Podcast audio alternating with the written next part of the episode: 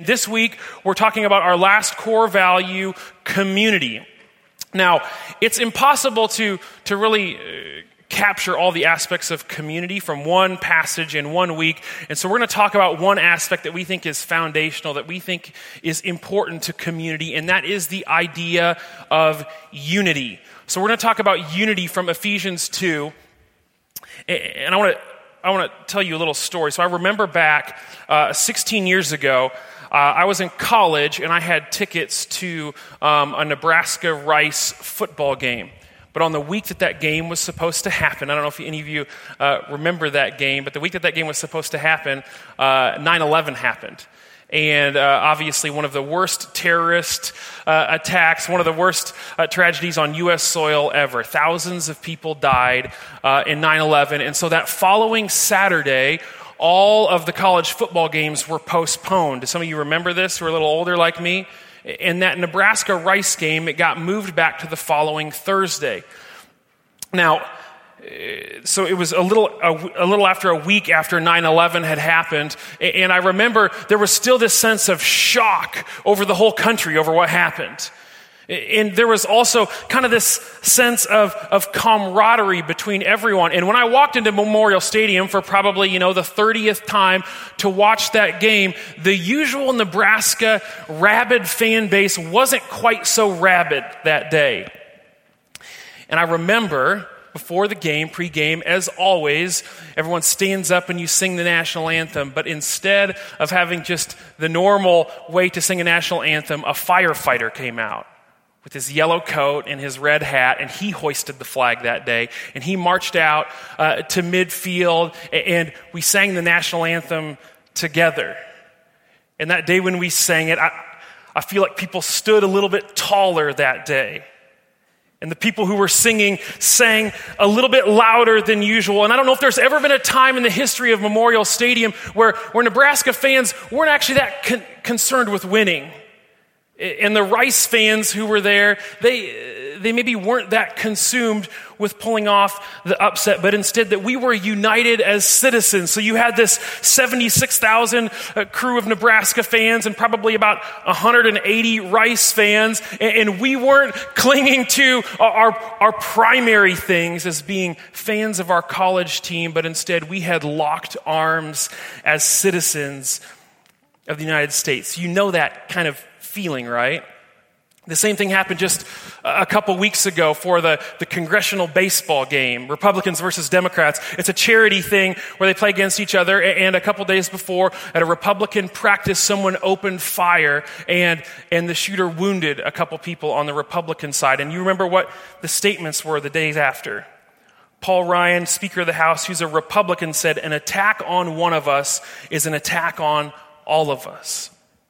And then Democrat House Minority Leader Nancy Pelosi said, On days like today, there are no Democrats and Republicans, only Americans united in our hopes and prayers for the wounded. We feel these moments of unity, and something kind of comes alive inside of us when we sense this. That there's, there's something greater. And the reason is, is that our hearts and our minds are wired for unity like this. They're wired for community, and unfortunately, sin has wrecked that. Now, I know what some of you cynical people are thinking, eh, and I kind of thought this too. After that baseball game, you're like, well, that whole unity thing sure lasted a long time, right? Like you look on social media, you look on CNN, you look on Fox News, and there has never been more hatred out there for the other side, right? That those unifying moments, like, like I experienced in Memorial Stadium, are, are kind of the anomaly and really division and, and divisiveness is that's the norm. And so in our world, we have Republican versus Democrat. You have Jew versus Palestinian. You have Nebraska versus Iowa. You have shopping local versus shopping at chains. You have breastfeeding versus formula. You have vaccines versus no vaccines. You have public school versus, you have public school versus uh, homeschoolers. And then you have like shopping organic and eating organic versus whatever the rest of you inferior people eat that's processed and not good. That one's already been settled, by the way. Um, but our world is more defined by division than unity. And Christians and the church, we have a unique calling and a unique opportunity to display this kind of unity found in Memorial Stadium in 2001. A, a, a, unity that says, yes, we're different, but our differences don't define us. What defines us is that we are brothers and sisters united in Christ, under Christ. Amen? So, in the passage for today, Paul's going to describe um, how Jesus has busted through one of the greatest divisions, disunity in all of history by his death on the cross. That he made these people who were enemies into friends. And I think that, that through gospel unity, that God wants to challenge us this morning to be unified in a way that will have an effect both inside these walls and outside the walls. Outside the walls, in a way that we are a, a, a definition of unity, the outside world, that they could see our unity, and non Christians would look in and say, wow, there's something different about them. And inside our walls, if we embrace this kind of unity, I think we're going to stop comparing ourselves to each other. We're going to stop judging each other. We're going to stop avoiding people who hurt us, and we'll come to love and appreciate every single person in this room for, for who they truly are in Christ. Now, the flow of the passage is pretty simple today. So, so it starts off with this dividedness. And then at the end, uh, Paul gives this beautiful picture of what community with Jesus looks like. And so you go from division to unity, and the thing that spans the gap is the gospel. And, and Paul's going to show how the gospel does surgery on our divided, divided, hateful hearts in order to move all of us from disunity to unity. And so essentially, the flow is that we divide and Jesus unites. We divide and then Jesus unites. So let's first talk about how we divide. So Ephesians 2 11 and 12. I want to read the first couple verses. It says, Therefore, remember that at one time you Gentiles in the flesh, called the uncircumcision by what is called the circumcision, which is made in the flesh by hands, remember that you were at that time separated from Christ alienated from the commonwealth of Israel, strangers to the covenants of a promise, having no hope and without God in the world. Now, as we talk about uh, the disunity in this passage, the challenge is to get our heads around what's actually going on here, the culture that's happening here. Because as Paul writes to the Ephesians, he's writing primarily to Gentile uh, Gentile Christians that are here. And Paul is reminding them in this section, he's saying, hey, don't forget what you came from. Don't forget how bad it was back there. And at first, he gives all these examples. And so, first, he talks about uncircumcision versus circumcision. And if you don't know what that means, you can ask your mom or dad afterwards. I'm too embarrassed to describe it here. But the idea is that they were actually name calling. It says they called them the uncircumcision. The Jews would actually hurl an insult, and it was insulting to call them the uncircumcision. There was this dividedness. Then Paul gives this list of kind of theological things that were bad news for the Gentiles. First, he said they were separated from Christ. And what that means is they, those, the Gentiles didn't have a hope for a coming Messiah, at least they didn't know they had a hope for the coming Messiah. Then it says that they were alienated from Israel. And what that meant is God chose his people and it wasn't them. He chose the Jews and not the Gentiles. Then it says that, that, um, that there were strangers to the covenants of a promise. That all the promises that God had given, he gave to his own people and not to them yet. And then it says that they had no hope and no God. Now, they did have gods in their culture that they worship, but Paul is saying you didn't have the God. You didn't have Yahweh as your personal God. Therefore, you didn't have any hope in what was coming. They were outsiders, the Jews were insiders. Now, these theological truths don't really get at the deep seated hatred that existed. So, I want to give you a couple of examples from history that, is, that maybe will help you understand this a little bit better. So, the first one is this so in the temple in Jerusalem, uh, there was an outer court where the Gentiles were able to come and worship. And between there and the inner courts where the Jews were allowed to go, there was a four and a half foot wide stone barricade that existed there. And since then, uh, pieces of this barricade have been found. And in the inscription on there was that if Gentiles, it says essentially, if Gentiles pass go past this barricade, you will be charged and you will be executed. They were outsiders. Or how about this? In those days, uh, some prideful Jews had a saying that essentially said that, that Gen, or the Jews said that Gentiles were created by God for their bodies to be fuel for the fires of hell. It gives you a little idea of the animosity. Uh, also, it was unacceptable in those days for a Jew in, in common practice for a Jew to help a Gentile woman in time of need in childbirth because the thought of doing that would bring only one more Gentile into the world. How about just one more? And that is there are stories told of Jewish families back in the day. Every once in a while, uh, a Jew would marry a Gentile and, uh, and vice versa. And if a Jewish son or daughter married a Gentile, there have been stories told that the Jewish family held a funeral for their son or daughter that married a Gentile because after that they were as good as dead.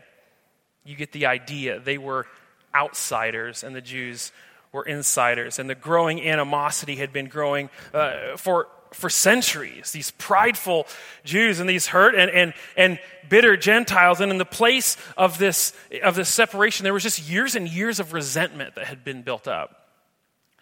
And so Paul is coming in to proclaim the gospel into this disunity in verse 13 when he says, But now in Christ Jesus, but now in Christ Jesus, you who were once far off have been brought near by the blood of Christ. And when the Gentiles heard the gospel message for the first time, I imagine they were like, Wait, what? Like, I thought we were fuel for the fires of hell. Like, I thought nobody wanted to, to, to bring us into the world. We're just wasted space. And now your God loves us just as much. So, in this next section, Paul's going to take this disunity and he's going to go below the surface and he's going to diagnose the problem of why there was this disunity. And then he's going to do this gospel surgery to remove that and to build in unity, in true community. And so I'm going to hop to the next few verses. This is what it says verses 14 through 16. It says, For he himself is our peace who has made us both one and has broken down in his flesh the dividing wall of hostility by abolishing the law of commandments expressed in the ordinances, that he might create in himself one new man in place of the two, so making peace, and might reconcile us both to God in one body through the cross, thereby killing the hostility. Now, this disunity that they had was just a symptom of the problem. It, said that at a heart level, they had hostility or hatred for one another. And, and, what was the cause of that hatred that it says in this verse? It says, or in verse 14, it says that there was a dividing wall. Now, stick with me here because this gets a little bit thick for a second. So, so this dividing wall is actually a reference to the law that was given to the Jews in the Old Testament. You know, in the first uh, five books of the Old Testament, they have, um, you know, the Ten Commandments got issued to the Jews, and they have these um, these food laws and these festivals, and uh, they have this system of sacrifices. And and I'm going to Paul's going to tell us or describe to us really the purpose of the law and then their distortion of the law and, and why it became a dividing wall. So, why this law divided them. So, so, here's the deal with this. So, the Jews got this law and they were supposed to live in the way that God had shown them and what was supposed to happen after that is that they were supposed to show God to the world. Kind of like Andrew talked about last week, being images. So people would look at their community and see how loving they were, and see how uh, justice oriented they were, and to see how truth seeking they were. And, and, when they saw that community, the, the Gentiles were supposed to go, oh, those people have something amazing. Their God must be amazing. It even says in the Old Testament that the law was given to the Jews to be a light to the Gentiles. And so, by living according to the law, the Jews were supposed to be a light. They were supposed to show God to the rest of the world. Now, here's the problem they took the law itself and they turned it into their pride and joy. In other words, they said, hey, God picked us and not you. They said, We're God's favorites, not you. And they started despising the Gentiles because they didn't have this law. They started saying, Man, you guys are nothing. You guys aren't God's favorite. We're God's favorites. And because of that, the Gentiles started hating and despising them back. Now, before we go on casting any stones at the Jews or the Gentiles, I think this, in essence, happens in all of our hearts today. We can see it in our own divisiveness. And this, how, this is how it works. It works in the exact same way. We have a tendency to take the best things about ourselves and we turn them into our pride and joy, and we use it against others to, to judge others for not being like us. Pastor Tim Keller, he, he calls this uh, superiority to the different. We have this thing that, that makes us feel great because we're, we're good at this one thing. And, and so I'm superior to anyone who's different. That's the hostility that existed here. Now, it goes kind of like this. So, if you have something that you're proud of, okay, say, hey, I eat organic and I recycle and, and, and I shop local, you don't just stop there, but then you're like, and I'm kind of better than those people who don't, right? Or, or, or maybe uh, you have kids and you're like, man, I have done my research and I've decided not to vaccinate my kids. And, and I, and I homeschool my kids because it's what I think is best. And anyone who vaccinates has really been duped by the medical community. And parents who send their kids to public school are kind of lazy because they don't want to do it themselves, right? Or I go to UNO and I'm on a full ride academic scholarship. I live in Scott Hall. Uh, you know, I'm pretty smart. And, and I'm better than those kids who get their gen eds done at Metro. You know how this goes? Or how about this? I, I, you know, I live in Midtown and I only drink coffee from places like Archetype. and, and I don't drink wine out of a box, right? Is that, is that a faux pas to talk about wine in church? Uh, and I listen to the right bands and I shop at the right places. And really, anyone who lives west of 72nd is really just uncultured and they probably do date nights at Applebee's. It's an us against them kind of thing. You see, uh, many times uh, this can be not in like maybe the things that we do, but maybe maybe just things that we're good at. So for me, uh, let me tell you a quick story. So. Um, after Carrie and I were married, we went on a honeymoon to Mexico. We came back, and the first week in our new apartment, uh, the the main and really only source of contention between us was how we each dealt with customer service people on the phone, okay? And so we had to call the cable company, we called, uh, you know, our cell phone, we called the bank to merge all these things. We had like a hundred calls to customer service people, and I was very chill and calm. And, and Carrie's just, just a little bit more in your face when she talks on the phone, okay? Now, what happened is, I heard her do this, I'm like, man, this, this is kind of crazy, because here's, here's the background on me. Um, one of my things that I take pride in is the fact that I am a calm, patient person. And, and the important thing to me is that if you communicate something, you communicate it in the right way. You say it with the right tone in a gentle and loving way. And so I have taken this to heart my whole entire life. And to be honest, the people who I judge the most in the world, the people who are the most annoying to me, the people who I question their salvation are the people who, who are extremely blunt, who something just comes to their head and they just say it out of their mouth. Or it's the people um, who, who get all emotional in, in, conflict. I'm like, why can't you just be calm? So you can imagine my surprise when the first week after our, our honeymoon, my wife's on the phone and, and she's, she's getting emotional, right? Now, here's the deal I took something that is good, right? A, a patient, gentle, loving tone, and I turned it into my pride and joy, and I put myself up on a pedestal and say, anyone who doesn't do it like me isn't as good as me. Now, here's the problem. One, it puts all sorts of pride in me, and it makes me judge other people. But the other thing is, is I become blind to the fact that, that there's a reason that people are blunt. It's to communicate truth. And my wife is a lot better at going into conflict than me. And she can communicate truth, and she's a justice seeker in a great way. And not to mention, she got the cell phone company down by $30, and I didn't do anything because I was too nice. I didn't see any of that because I was busy sitting up on my high horse judging her, right? Because I thought my way is superior. So you think about how this ends up playing out for each one of us in this room. We're all scrambling and clamoring to find our, our identity, our, our superiority in something. And so we just choose, or we, we choose something that we're good at. Hey, I'm a musician. Hey, I'm a hard worker. Hey, I, I live in Midtown. Hey, I'm really smart. Hey, you know what? I'm really social and relational and I'm not awkward at all. Or, or, you know, I'm a, I'm a Republican or I'm a Democrat.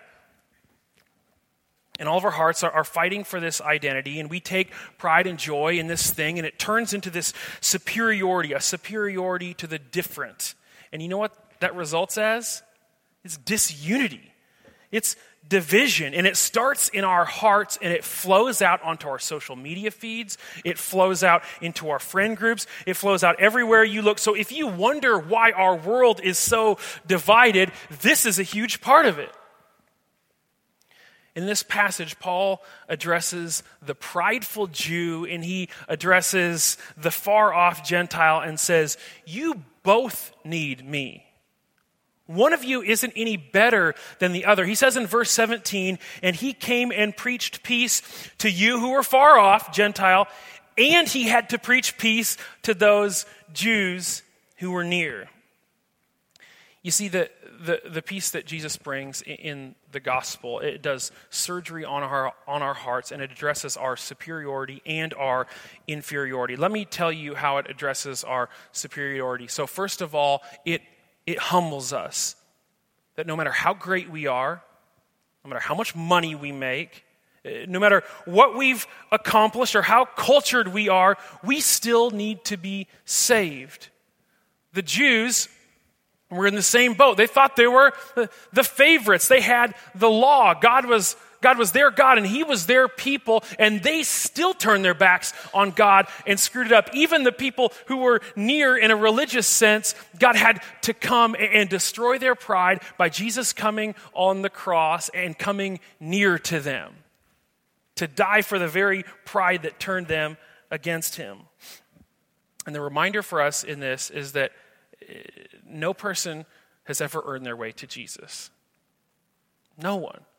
You haven't been moral enough. You haven't memorized enough verses in Awana growing up. You haven't had enough church leadership positions. You haven't been good enough to earn your way to God. You have Jesus because He has sought you and He has saved you in a state of complete lostness. It kills our pride and it kills our superiority. So as we look around the room, in here, the community that Jesus has created, we all sit on equal ground at the foot of the cross. So there is nothing greater about being a 4.0 student than being a 2.0 student. There is nothing better about being a rich person than a poor person. There's nothing better about being a relational and social person versus being a socially awkward person. There's nothing about, better about being a cultured, creative person than being someone who drinks Folgers and goes to Applebee's on date nights. I actually don't know if I believe that last one, but the reality is, is, is refugees and CEOs, they stand on level ground at the foot of the cross black, white, Hispanic, Asian. They stand on level ground at the foot of the cross. And while a lot of us have feelings of, of superiority, the reality is uh, many of us struggle with feelings of inferiority. I'm not good enough. Uh, I'm not smart enough. Uh, I can't land that job like them. I don't have my life, my life, my life figured out like those people have their lives figured out. I'm not spiritual enough. I'm not cool enough to be in their friend group. And, and the message of the gospel to your heart this morning is that that hostility that is created by these earthly measures of superiority and inferiority, that is completely gone. Jesus did away with that when he died the death that you deserved on the cross. And Jesus has said to you, if you are feeling inferior this morning, I want you in my community. I want you in my family. I want you to live in community with people who are not like you and display me to the world. I want you to do that so you can show me off to the world. This is the vision that Paul uh, starts to give us for community. And he teases it out in the last three verses by giving us three metaphors of what it really looks like. And, and, and first, he starts in verse 19 by saying that we are fellow citizens in verse 19. Now, imagine the weight of this for Jews and Gentiles being fellow citizens. Remember the stories I told earlier? Like their Jewishness and their Gentileness had been at the very core of who they are. It had been front and center for centuries and centuries. And, and what Jesus is saying, or what Jesus did, and what Paul is saying, that your Jewishness and your Gentileness, it just got demoted. And you have a new identity that's more important. You are a citizen of the kingdom of God. That's your real identity. They called it, in those days, they said that they were a third race or a new race. It's kind of a cool thought. And for us, the fact is, is that, that our skills that we have, our gifts that we have, anything that we consider a part of our identity, when we step into relationship in Christ, it gets demoted.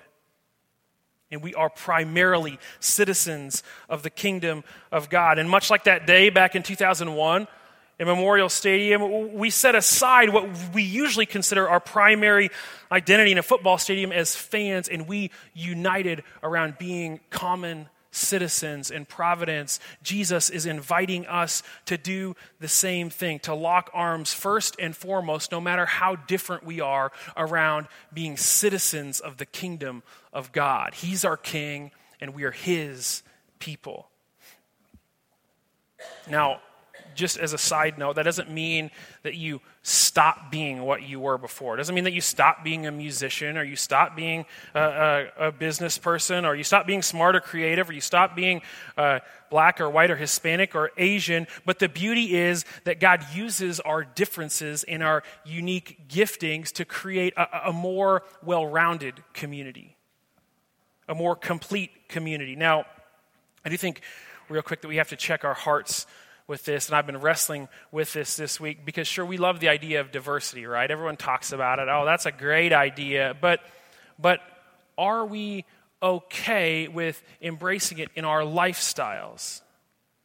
Like, for example, are, are, the walls of our church building here, or maybe the walls of our home, are they kind of like that four and a half foot barricade in the temple that says, okay, that's great that you're out there, but you actually can't come in here. You can't come close? Are you okay with people who are different than us being in our city groups, in our huddles, in our community? Like, if you're social and you're really relational, are you okay being in a huddle with a socially awkward person? Uh, could you stand being in tight knit community with someone who, who has a different native language than you and is a different ethnicity? Is that okay with you?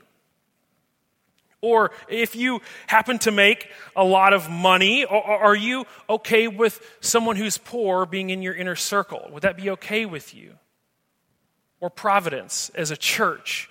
Uh, let's think about this. Like, what if God blessed us and, we grew numerically and we saw uh, dozens, maybe hundreds of new people come in here, but the people that added to our church was from the neighborhood just blocks away that's primarily Hispanic, and so you had Spanish speakers coming in here. And all of a sudden, it shook things up a little bit. We started singing some Spanish songs every once in a while, and there was a, a language barrier, and things are, are published bilingually. Like, are you going to be okay with that? Or do we have to have it our way, the, the way that's comfortable for us around sameness? See, Jesus has broken down the hostility through the gospel, and no one is inferior, no one is superior. Our primary identity is as citizens in this new body, this new race. And Jesus died to bring us together. Are we going to embrace that or not? The second thing that, that Paul says is that we are, in verse 19, he says that we are members of the household of God. In other words, through Jesus, we become family. And the greatest part of becoming family is that we inherit a heavenly Father who unconditionally loves us, who cares for us, who protects us, and, and he's our Father for all eternity. But what else that means is that we inherit brothers and sisters. Now, I don't know about you, but but for me, my siblings, maybe other than my wife, are the people that I know the absolute best in the world. I know their pros and cons. They've annoyed me more than anyone else in the world. We've been through more together than anything else, and we've shared more life than anyone else. And through all the ups and downs, there's never any questioning of our relationship. We will remain brothers and sister. We're safe and we're in it to the end. That's just who we are. And I think the church is supposed to be the same way. We're supposed to know each other inside and out. We're supposed to have deep relationships. We're going to have commitment to one another that doesn't change if someone says something offensive.